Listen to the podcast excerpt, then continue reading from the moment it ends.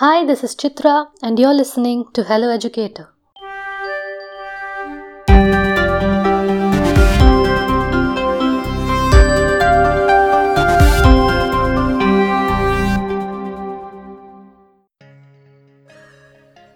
If you have visited a paddy field, you would know that there's a distinct smell that emanates from a paddy crop. But did you know that there is a science behind this?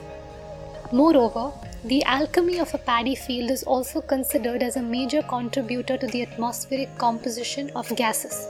Fascinating, isn't it? Find out more in this informative episode by seed scientist Satyashri. Hi, you're listening to Satyashri.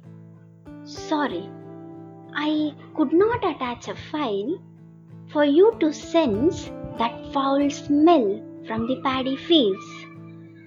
But I hope everyone would have smelled that smell spread around the paddy fields, isn't it? You could identify a paddy field even at a distance just by the smell, right? Have you ever wondered why only paddy fields smell so? You would have seen even a field where a pulse crop like a green gram or black gram or vegetables like tomato, brinjal or lady's finger is growing. But those fields don't smell so, right? Then why is only paddy fields producing that smell? Isn't it an exciting question to answer? Yes, nature is always interesting and science is omnipotent, that is, present everywhere. To know and enjoy that science, all you need is yes, all you need is a why. Now, back to our business. Why are paddy fields smelling so? So, before answering that, how will a paddy field appear? Yes, you would see beautiful green leaves and the plant base being immersed in water. Almost, the paddy will be cultivated in clayey loam soil. That is why, if you place your leg inside the irrigated paddy field, your leg would have been pulled down, isn't it? Also, paddy is cultivated by following the flooding, which is a method of irrigation. What is flood irrigation? Flood irrigation is an ancient method of irrigating crops. Very simply, water is delivered to the field by a ditch or a pipe or some other means like channels, and the water simply flows over the ground all through the crop. And in the paddy field, during the development stage, you can see water will be stagnated up to 5 centimeters, isn't it? Yes. This flood irrigation is what is responsible for that smell, that is, stagnating water. But how? This is the story. Listen. As water is stagnated, there won't be enough oxygen supply inside the water for the soil. So, paddy fields will mostly be in anaerobic conditions. What is anaerobic condition? It is a condition where the place or the media is devoid of oxygen.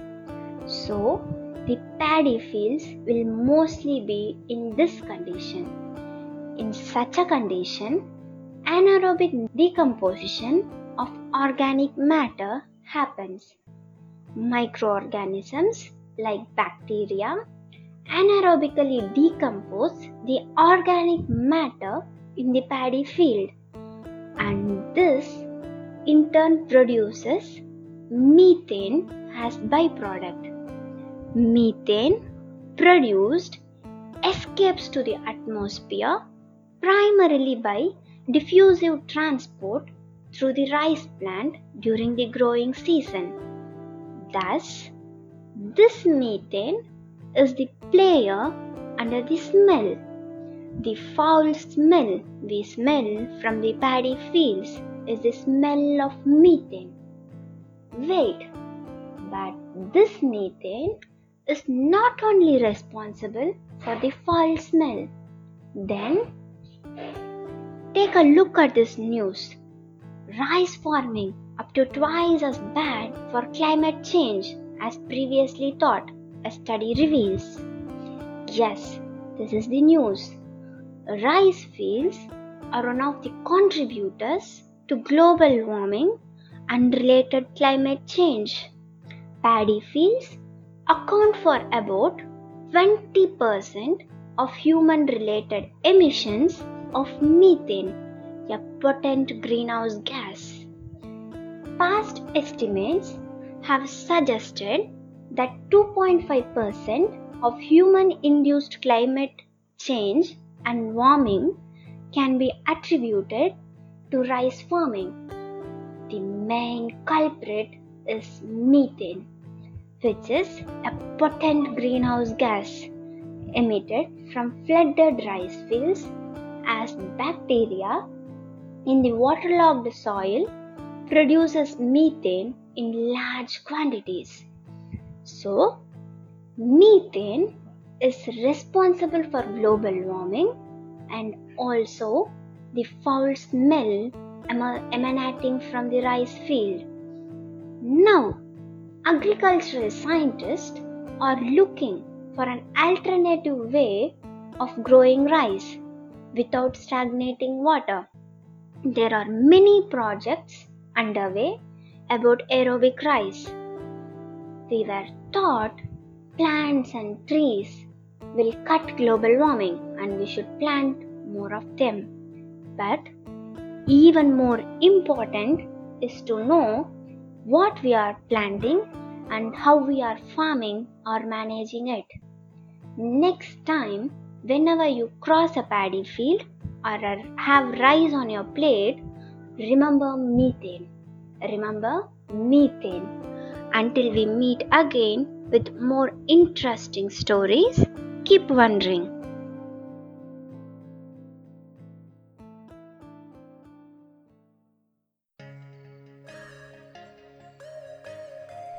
I hope you enjoyed this episode. To receive your daily dose of science stories, don't forget to subscribe to Mango Science Radio. We welcome stories from across the globe, so if you're a science enthusiast and would like to contribute to Mango Science Radio, please WhatsApp us at 99522 43541. Your feedback is valuable and keeps us motivated, so feel free to share your views in the form of an audio message on WhatsApp. Thank you so much for listening to Hello Educator.